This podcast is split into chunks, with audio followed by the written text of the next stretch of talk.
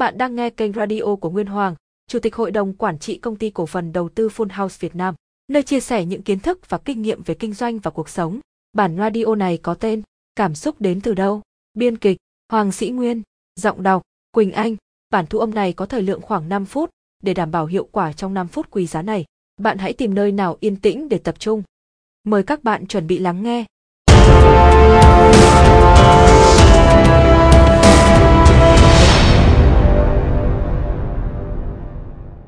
Thưa các bạn, dù muốn hay không, chúng ta vẫn phải thừa nhận một điều, cảm xúc của chúng ta chi phối rất nhiều về chất lượng cuộc sống và các hiệu quả trong kinh doanh.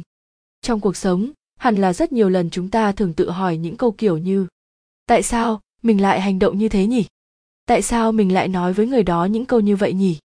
Mỗi khi làm một việc gì đó mà kết quả không được như ý, thường thì chúng ta hay nghĩ lại điều đó. Bạn biết vì sao không?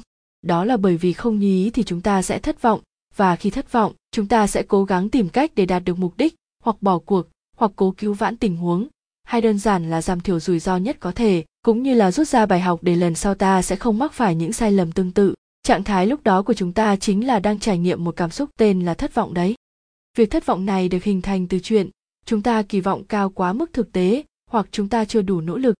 Có một sự thật là bạn không thể thất vọng được khi mình không kỳ vọng cho nên việc đặt ra kỳ vọng cho mình trong mỗi sự việc cũng rất quan trọng.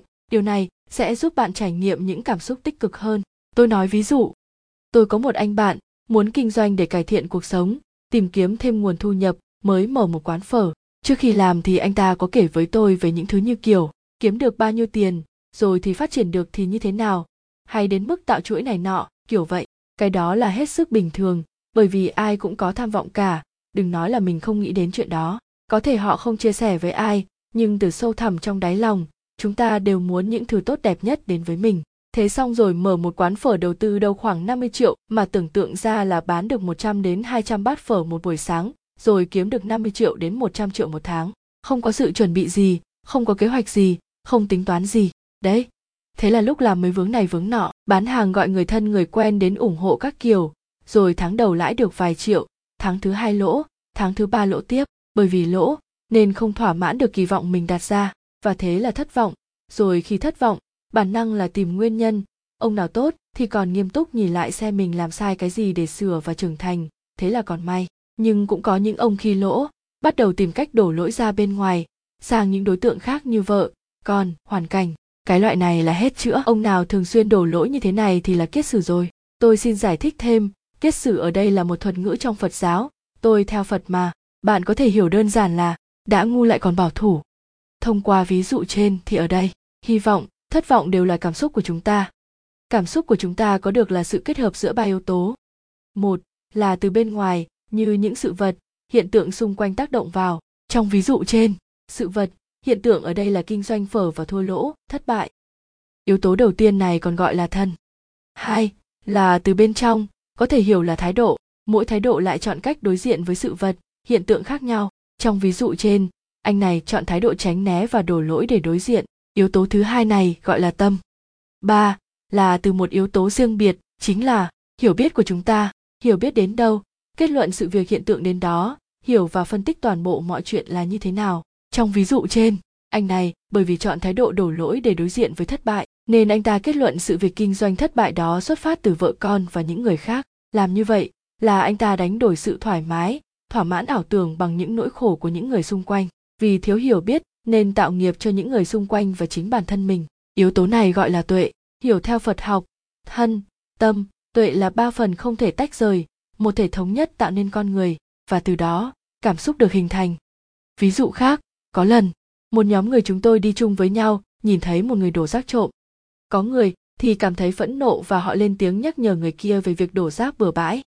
Có người thì cảm thấy tức giận và lầu bầu với nhóm bạn kia về hành vi vứt đổ rác sai quy định của người đó. Có người thì họ thấy bình thản, quá quen rồi. Đối với một số người, họ chỉ cần không làm điều đó là được.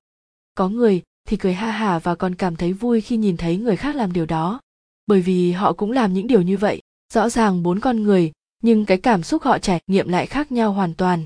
Một người thì phẫn nộ, một người thì tức giận, một người thì bình thản, một người thì hả hê. Tại sao lại như vậy? Tại sao cả bốn cùng trải nghiệm một sự vật hiện tượng mà mỗi người lại nhận được những cảm xúc khác nhau? Khác biệt là gì? Xin thưa, đó là tâm mỗi người khác nhau tạo ra thái độ sống khác nhau. Từ cái tâm này tạo ra ý thức. Ý thức là hiểu rõ điều gì đúng, điều gì sai, việc gì phải làm, việc gì không được làm. Ý thức là một trong sáu bộ lục thức của phật học. Có dịp tôi sẽ chia sẻ sâu về vấn đề này sau. Bởi vì ở đây ta đang tập trung vào việc tìm hiểu xem cảm xúc đến từ đâu. Vậy có thể nói, tâm ta tạo ra thái độ sống tâm ta tốt thì ta sẽ nhận được những cảm xúc tốt đẹp, ví dụ như vui vẻ, thoải mái, bình an. Vậy thế nào là tốt? Việc này chúng ta phải tu học, tức là nghiên cứu và hiểu sâu đến gốc rễ của mọi vấn đề. Nếu không rõ ràng, thì cái ranh giới giữa tốt và xấu, nó mong manh lắm. Và không biết thế nào là tiêu chuẩn của nó. Chúng ta không biết rõ, thì sẽ hành động theo số đông, hoặc nghe lời dạy của những người khác. Tuy nhiên không phải lúc nào người khác dạy lại cho ta cũng là đúng đắn. Cho nên chúng ta vẫn phải tự nghiên cứu học hỏi quá trình học hỏi này được gọi là tu tập, và nếu chả may ta nghe theo, làm theo những điều sai trái của người khác và cho là đúng, rồi hành động theo thì không có lợi gì cho anh chị cả. Vậy tu ở đây có thể hiểu đơn giản là sửa tâm. Tu để làm gì? Tu để sửa tâm, vậy thôi, chứ không có gì to lớn hay thần thánh lên cả. Nhiều người hiểu nhầm, tu tức là phải ăn chay, chuyên tu là phải cạo đầu, lên chùa, niệm phật. Tôi xin thưa đó chỉ là hình thức, chúng ta phải hiểu rõ, đã là con người thì ai cũng đang tu cả, chỉ khác nhau ở mức độ tu hiểu là pháp tu của mỗi người khác nhau. Ai có duyên thì sẽ gặp được những người cùng tần số để chia sẻ những pháp tu khác nhau. Chúng ta phải hết sức tỉnh táo và nhận thức rõ về điều này. Nhận ra rồi sửa chữa lại thì dần dần chúng ta sẽ bắt đầu nhận được những điều tốt đẹp, được trải nghiệm những cảm xúc tích cực, thoải mái, nhiều hơn những cảm xúc tiêu cực, nặng nề. Hiểu rõ được cảm xúc đến từ đâu sẽ giúp ta điều chỉnh và có được chúng một cách chủ động. Thưa các bạn, thời gian này chúng ta đang phải đối diện với dịch bệnh covid. Rất mong anh chị tuân thủ pháp luật trước là bảo vệ bản thân, sau là bảo vệ cho gia đình, cộng đồng.